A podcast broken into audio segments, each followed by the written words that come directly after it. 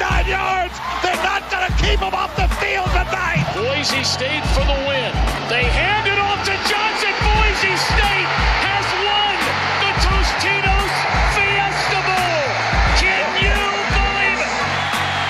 He's going for the corner. He's got it.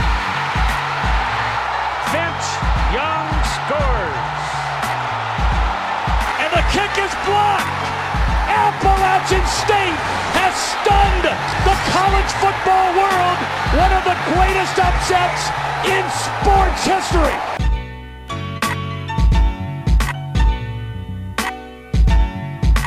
Welcome back to another episode of the Fifth Year Podcast. On this week's episode, we'll recap week three, look on to week four, talk a little bit about how this might be the year of parity in college football, uh, just other college football headlines, and that will be this week's episode. Parker, what what'd you think about week three? Yeah, it was a uh, fun week. Big win for uh, Penn State uh, in front of that whiteout crowd uh, over Auburn.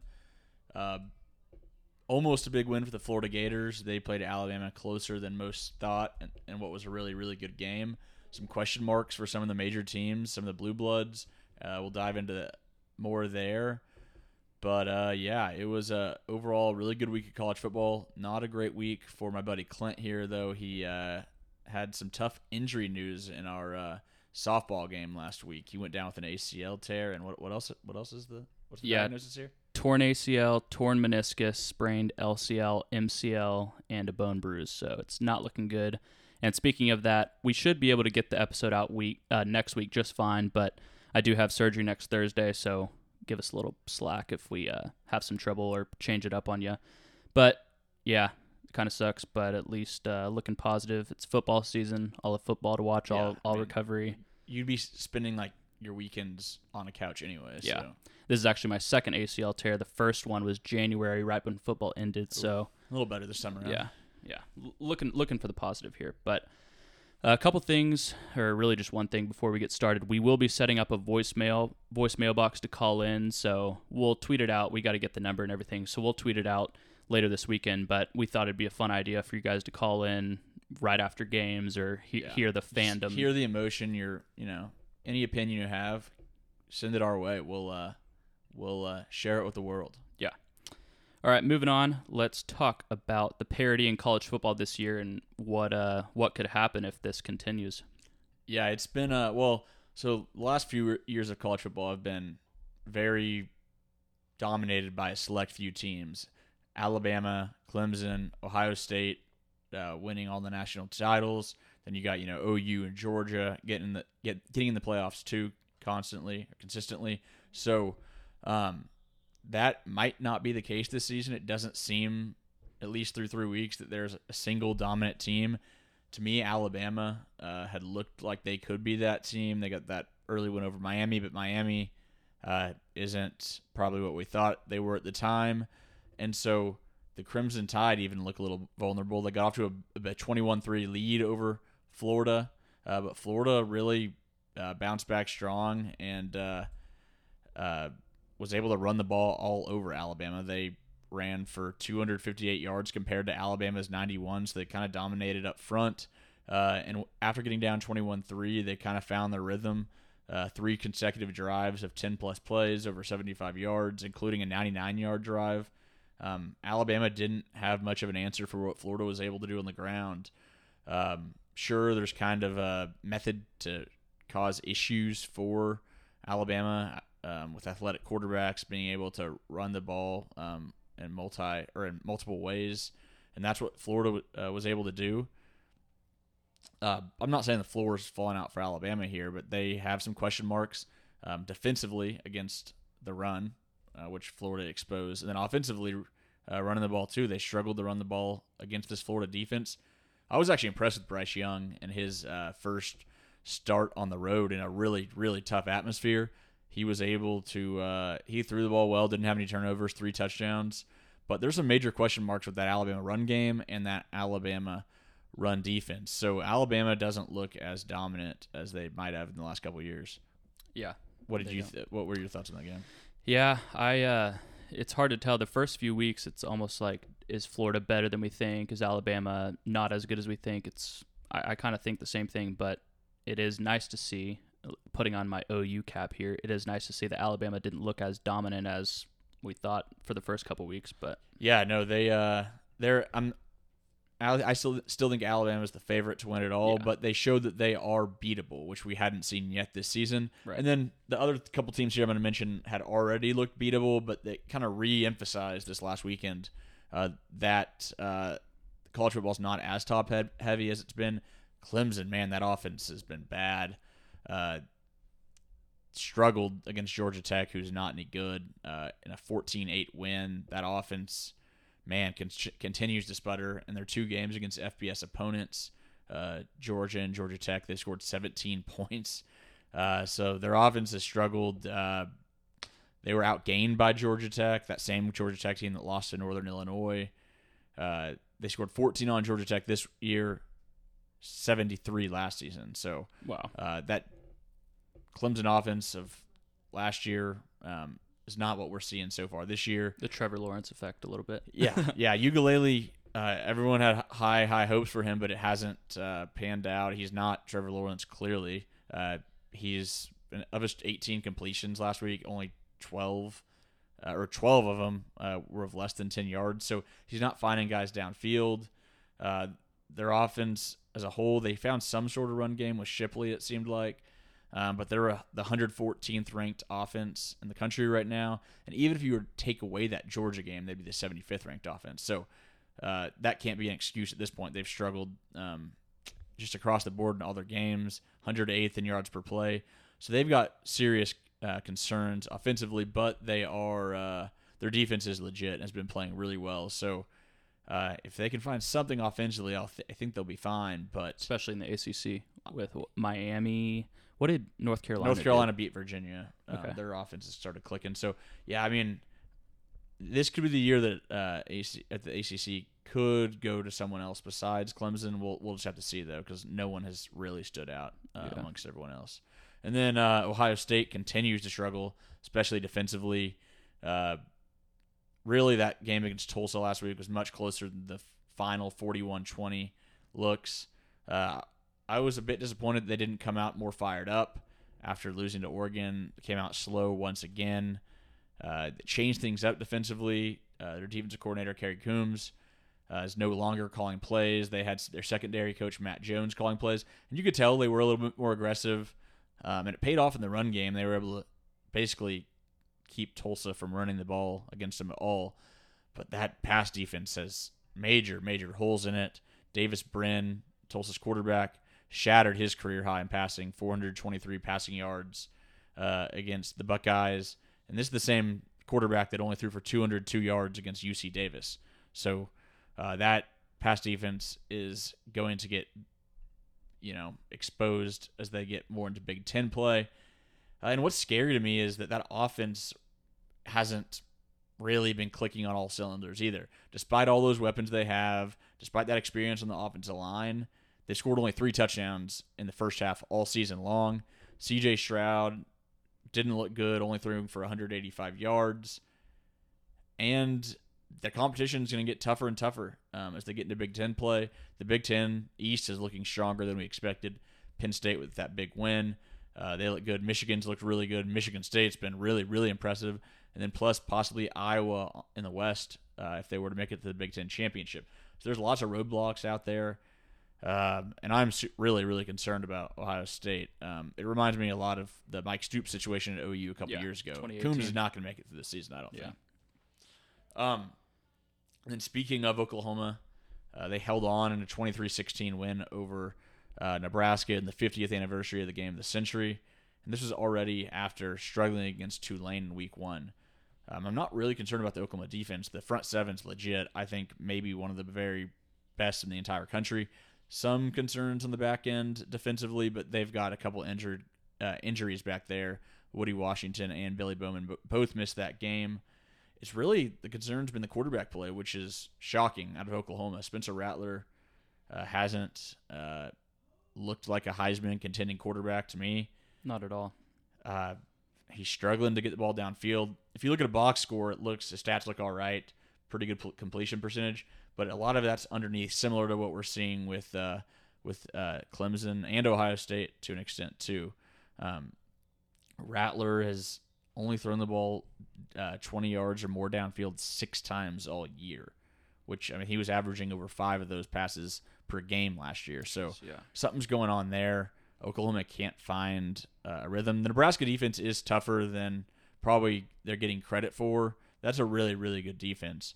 That they they were able to. I mean, their method was it worked. They dropped a bunch of guys into coverage, uh, forced Rattler to sit back and try to make a play downfield, and he wasn't able to. OU did have some success on the ground. Both Eric Gray and Kennedy Brooks had solid games. Um, so I would Oklahoma needs to be able to establish the run more and really lean on it if they need to because their defense is good. Um, they might not need to be as explosive offensively, but it is concerning to see that Rattler hasn't taken that next step. But uh, like I mentioned, defense has been impressive. Bonitto, Thomas, Redmond have been super disruptive, um, and that uh, interception that DJ Graham had was insane. yeah. So Right? insane. Yeah. I mean, for those that didn't see it, you've got to Google. It's the, maybe the best catch I've ever seen. yeah. And for those that say he shouldn't have intercepted it for field positioning, first of all, that is true. Yeah. I mean, they would have had better field position.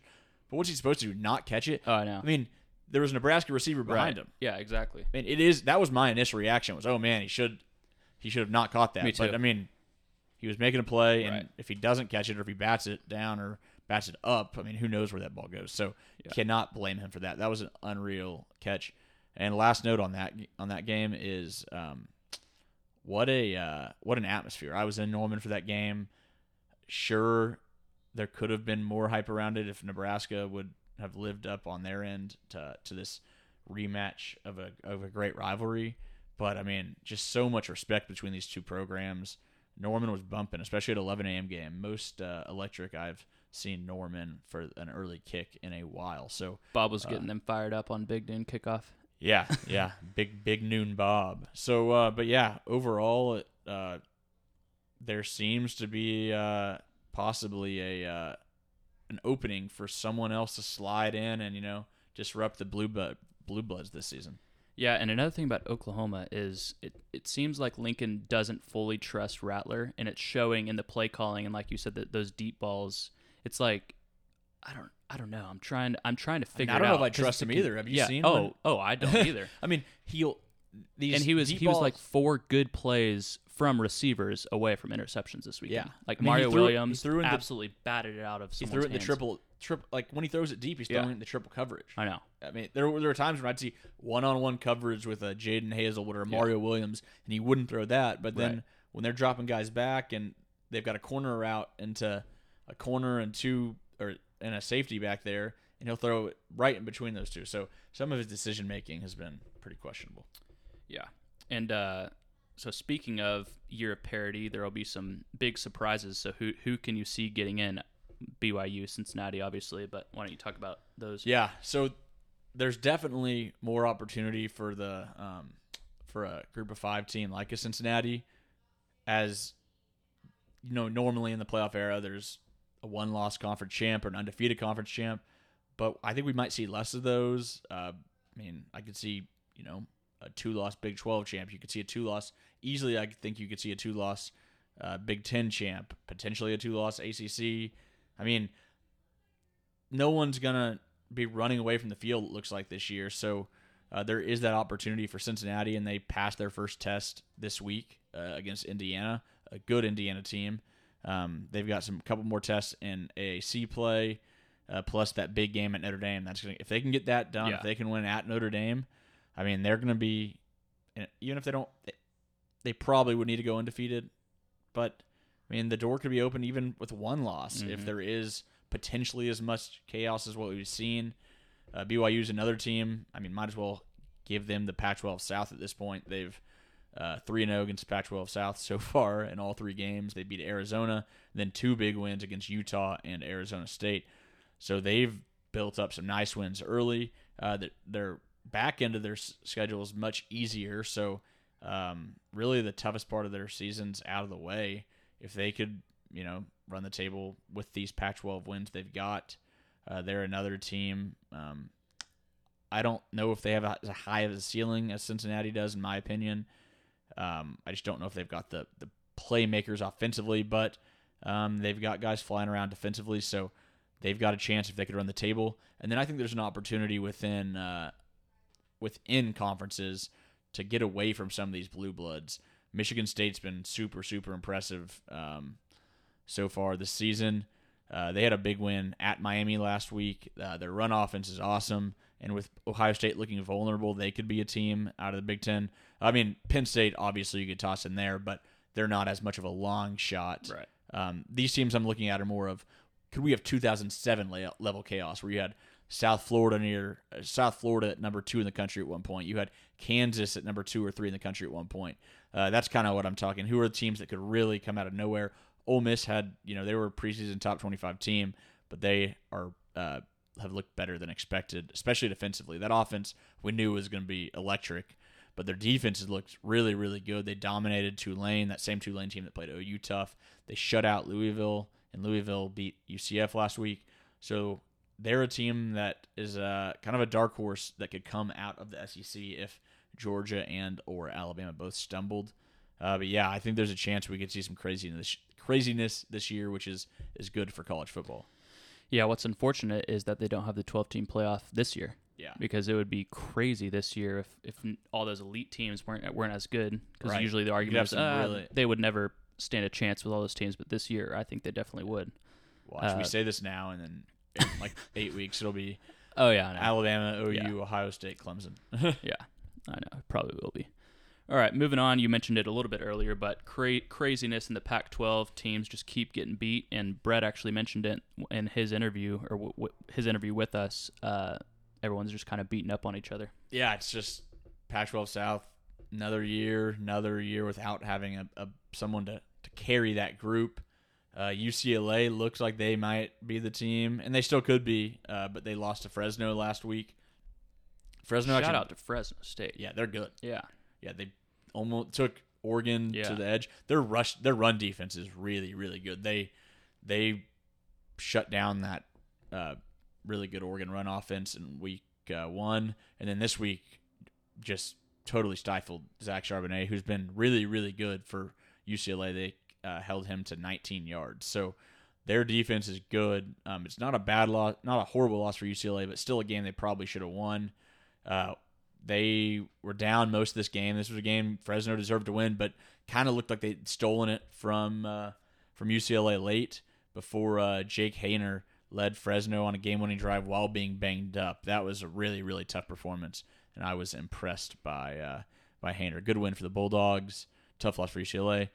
Uh, like I mentioned earlier, BYU with another big win over the Pac-12, uh, beating Arizona State. BYU offense wasn't great, but they made some big plays when they needed to. Uh, Jaren Hall used his athleticism uh, at times to uh, to make plays when they needed them, and then probably the biggest play of the game was after a Hall interception. Their uh, star running back Allgeier forced a fumble to get the ball back for BYU. So, uh, yep, I've already crowned them Pac-12 South champs. You know, I never know. Yeah. Who is there? Maybe uh, maybe one team gets to four wins, but uh, they might be. Uh, hey, they might end up with more Pac-12 Yeah. wins than the rest of them. And then last one here, uh, Utah with a tough triple overtime loss to San Diego State. Uh, Charlie Brewer started the game, and uh, they ended up getting down 24 7. Cam Rising, the Texas transfer, who started several games last year, comes in, leads them on a great comeback to force overtime. He threw three touchdowns, um, really got that offense going because Brewer was super inefficient, and then forced uh, overtime. They get through two overtimes after both scored in the first overtime touchdowns, and they both missed field goals in the second overtime. And then this new college football rule, which which implemented this season, where in the third overtime, you just start doing two point conversions. Like that's all they do. Oh, they just line up drives. Just yeah, and so they both do them. It looked like they were gonna have to, I guess, go to a fourth overtime, or I don't know if it just repeats two point conversions. But Utah, theirs ended up getting overturned, and so Utah or San Diego State won via two point conversion, 33-31.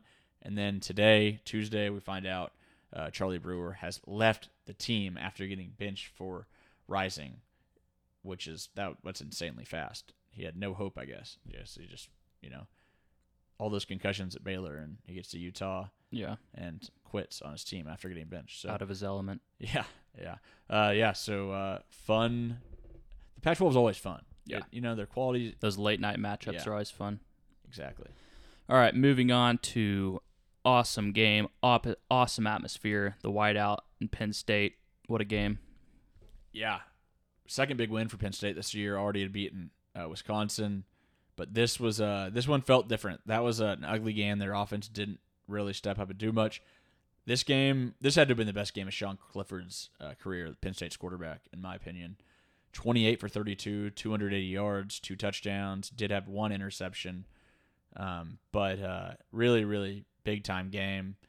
Was smart with the ball, efficient with the ball, and he's got a big time playmaker in Jahan Dotson there were this game could have gone either way. These teams looked really even to me. Both have good defenses and game managing quarterbacks.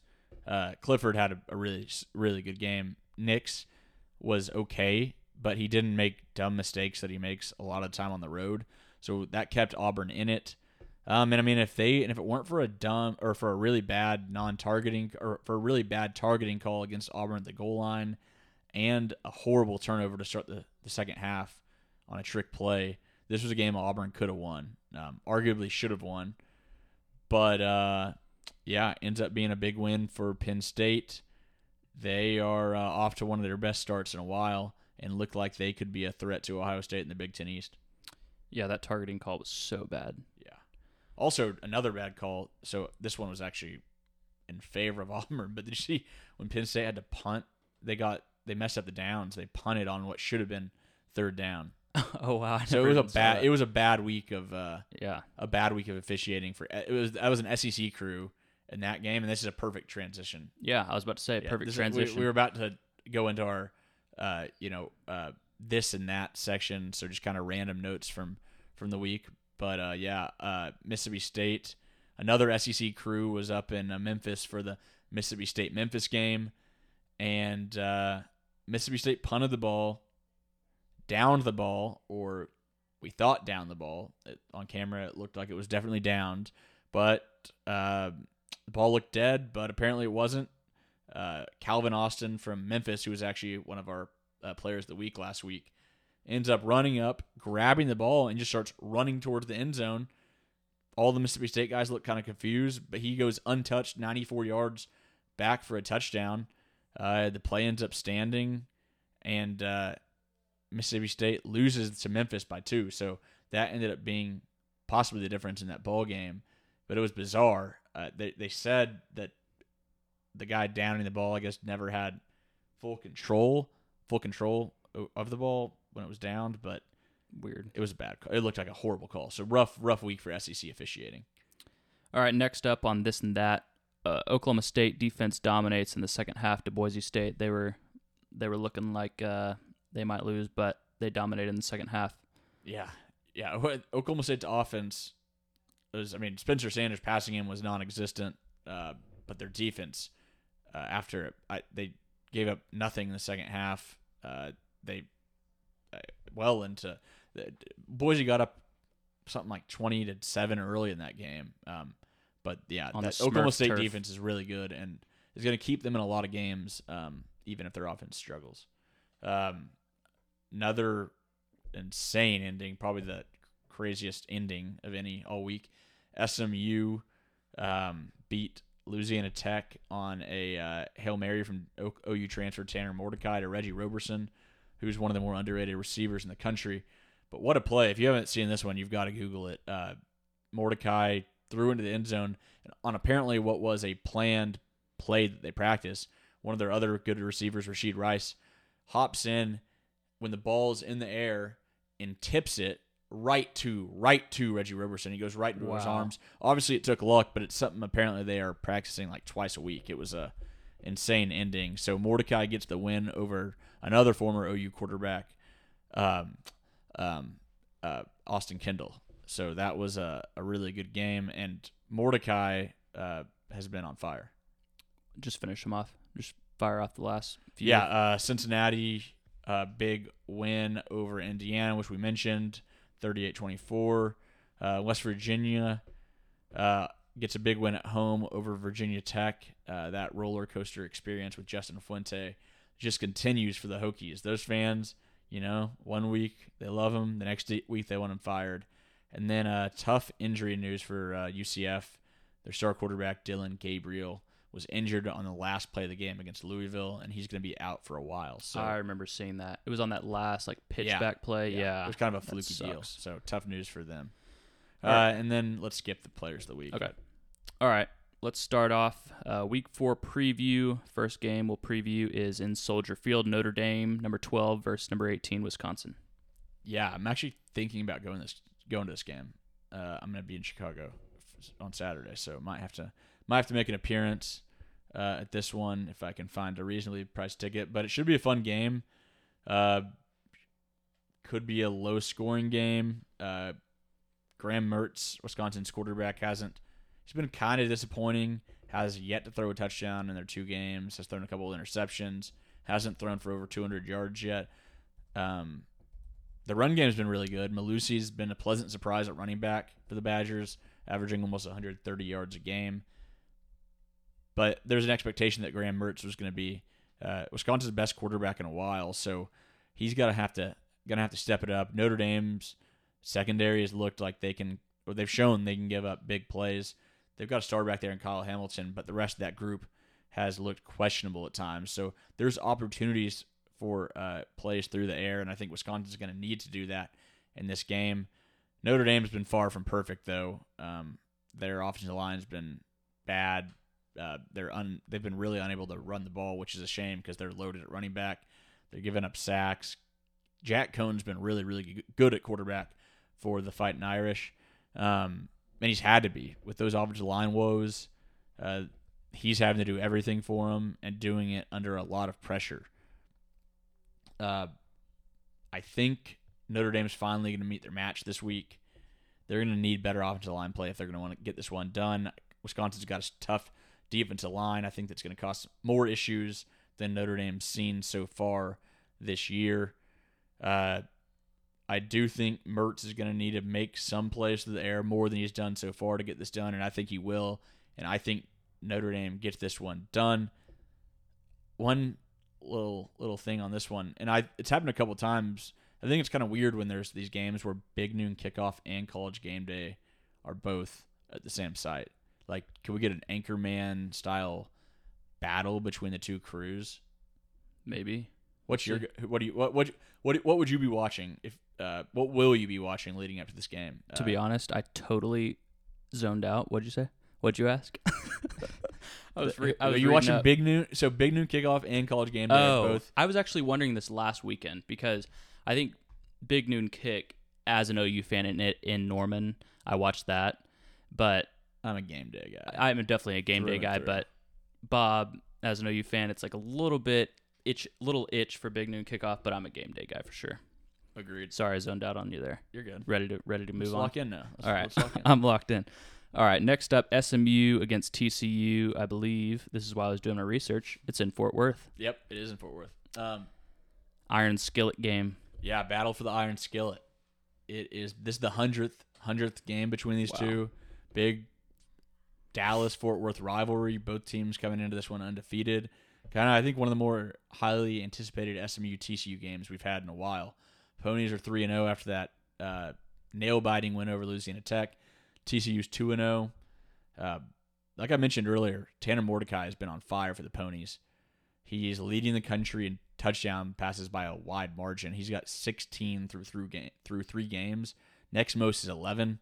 He Crazy. Uh, has he's sixth in the in the country in passing yards, ninth in completion completion percentage. Um, and with all those weapons he has, it's gonna be uh, it's gonna be a test for the TCU defense, which is always stout. Two concerns for SMU. One, their defense has been has been been improved in some areas, but still definitely susceptible to big plays. So TCU's receivers and running backs, particularly Zach Evans, are going to have an opportunity to have a big game. And the second is SMU's play calling in the red zone. They move the ball with ease between the 20s, but do have uh, issues getting in the end zone at times um, once they get inside the red zone. So SMU is going to need to to win this game. That's going to have to change. They're going to have to get touchdowns. I don't think field goals are going to be enough. I think this will be a pretty high scoring game. Um, like I said, Zach Evans is an insanely talented running back for the Horned Frogs, former five star guy, and he's finally looks to be um, feeling or being who they thought he would be in his sophomore season here.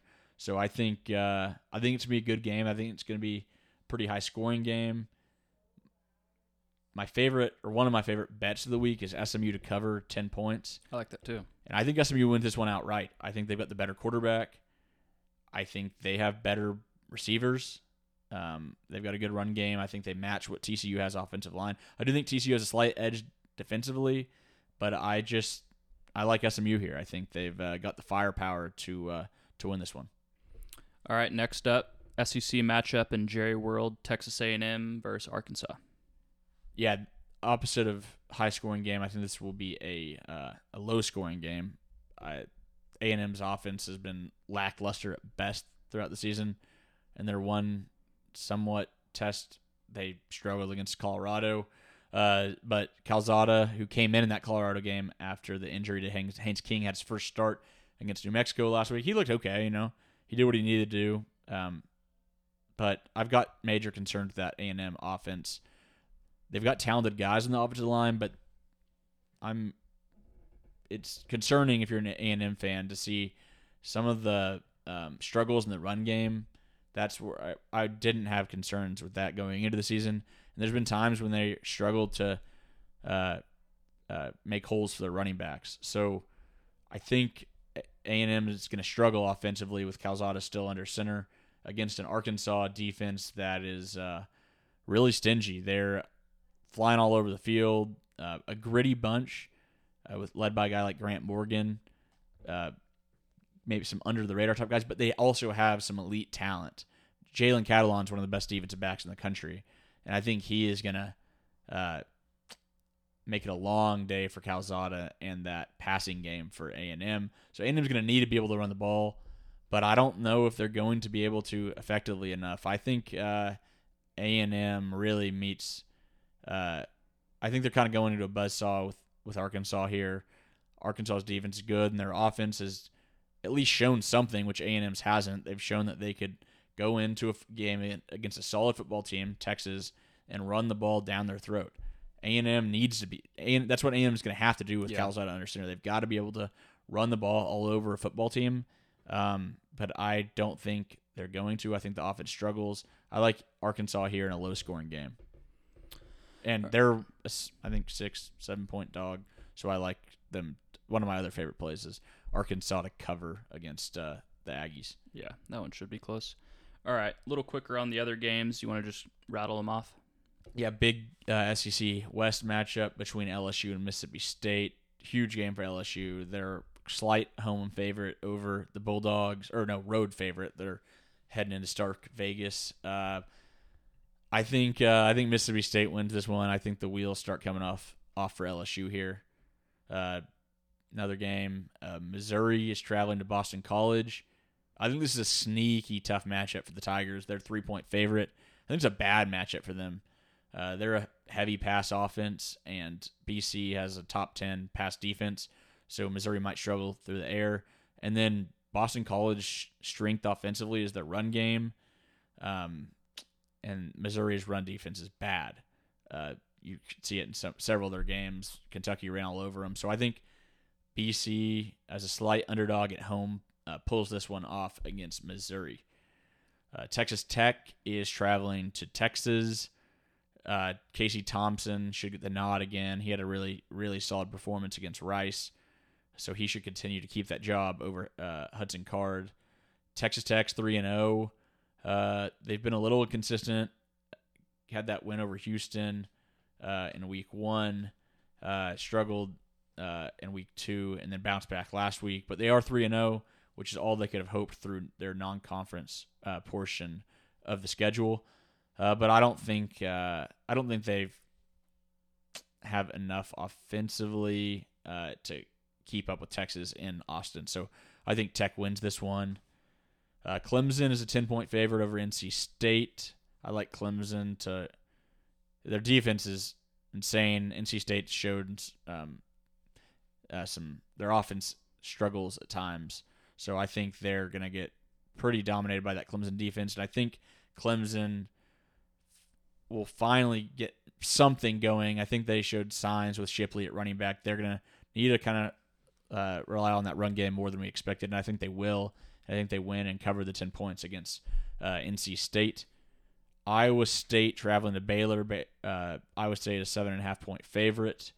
Uh, Baylor has found an identity, it seems, and that's run the ball, play good defense, um, which is a way to beat Iowa State, um, control the clock. But I think Iowa State uh, has too many weapons and uh, and gets it done here. Rutgers off to a 3 0 start, kind of low key, is traveling to Michigan. Uh, Michigan's a big favorite, 20 and a half point favorite. Um, and they seem to getting be getting uh, better and better each week. I do think they will beat Rutgers, but I think it's closer than expected, and I like Rutgers to cover uh, the 20 and a half points. UCLA is traveling to Stanford, big bounce back game for the uh, Bruins. Uh, Stanford's uh, won back to back games since that opening loss to K State. Uh, they made a quarterback change, which helped, but I don't think it's enough. I think UCLA will be ready to roll here uh, and bounce back with a win at Stanford. Tennessee traveling to Florida, um, a series they've really struggled with in recent years, or maybe even decades at this point. Um, Florida with that huge, or not well, not huge because they lost, but big time performance against loss. Alabama. Uh, against Alabama, I mean, you hey Dan Mullen, he likes big, consolation. Yeah. He likes consolation prizes, so well, maybe he'll he'll take that as a win. But uh, I think Florida showed that they're a legit uh, team that compete in the SEC East. Um, run defense really good, run game really good. Anthony Richardson didn't even get to play last week with a slight hamstring injury, so if he plays, I think we'll see more of that two quarterback set. Um, and I like Florida here to win pretty comfortably, but uh, their past defense is a little bit questionable, so look for uh, Josh Heupel to try to get something going through the air there. Uh, kind of an under the radar game. Nebraska traveling to uh, Michigan State. Michigan State's a team I love. Uh, their run game is really, really, really good. Nebraska, uh, the weakness their defense to me looked like um, to be against the run. Oklahoma was able to run uh, when they wanted to against the Cornhusker defense. So I like Michigan State here um, due to that. I think they're going to run all over the Huskers. Speaking of Oklahoma, uh, they are hosting West Virginia and are a 15 and a half point favorite, which is a little surprising considering their struggles so far this season. Um, but I do like that defense against West Virginia's offense. Even if the OU offense isn't clicking, I think their defense um, is going to cause some major issues for West Virginia, who is coming off that big win. So uh, Doege and that offense will have some confidence, but they don't have much firepower either. So Oklahoma should win this one, but if you're an Oklahoma fan, I think you want to see them dominate this game. Yeah. You want to see Rattler finally get it going. So we'll see what happens there. And then lastly, another Big 12 game. Uh, K State traveling to Oklahoma State. Oklahoma State is six point favorite. Uh, I like K- Kansas State here to cover. I'm already on the Wildcats plus seven and a half, but that's dropped already. Uh, they had a big win last week against Nevada, uh, a good Nevada team. They were only a couple point favorite and pretty much dominated uh, the Wolfpack uh, without their quarter or K State without Skylar Thompson. Still, they leaned on Deuce Vaughn last week, who had 127 yards, and he's a, really fun player to watch. So he's going to need to step up again against an OSU defense that is really, really good. And K State's going to need more out of uh, Will Howard this week. He only threw the ball, I think, 13 times last week. And against this Oklahoma State defense that's good on all three levels, um, they're going to need to find some sort of passing uh, game to get this one done. Uh, but at the end of the day, I like K State to get this uh, to pull out this win in Stillwater. I just I love the Oklahoma State defense. I love what they're doing, but that offense just has looks really really bad. They Spencer Sanders can't get anything going through the air. Uh, mainly, well, a lot of that is not on him. It's on that offensive line that cannot block for him at all. He's running for his life all the time. I mean, on Twitter, folks were calling for benching. They're calling for a firing of offensive coordinator Kasey Dunn. But the OSU defense stepped up and uh, pulled out a win. So, you know, it hasn't been pretty, but the Pokes are 3 and 0. I think this is going to be a really close uh, game, and I think it's going to be a low scoring game. So, um, un- under would be something I'd look for there. Yeah, that will be a good game. All right, moving on to trivia. I also just thought thought about this. Parker and I are playing each other in fantasy this week, so we will we will update you next week who pulls out the victory. Yeah, I'm 2 and 0, by the way, sitting in first place. Um, I've scored the most points, so that's more important than record. Hey, all I look at it as wins and losses, True. Clint. Wins All right. and losses. Fair enough. All right, on to trivia. You ready, Parker? All the weeks running together. I don't really know what you did last week. I think you went think two like and five. two for five, I think. Yeah. All right. Question one. Are you ready? I am ready. All right. Question one. What Mountain West player is missing from this run of passing yards leaders? Case Keenum, Nick Florence, blank, Brandon Doughty, Let's say Andy Dalton. Derek Carr. Okay. Question two. What Big 12 player was the first receiver taken in the 2013 NFL draft?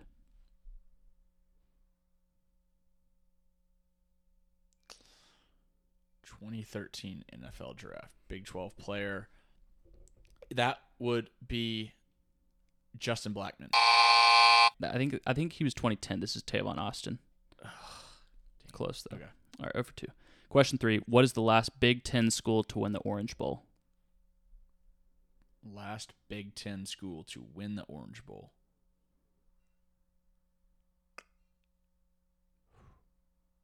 Has it been a while? No, it's pretty recent. Michigan. Wisconsin. Over three. Shoot. All right. Two players led the nation in interceptions in 2003. Josh Bullocks and Bullocks and what ACC safety? You'll know the name. I'm making up for last week ACC safety. because I knew you'd ask me what do I know the name. We would have been six years old.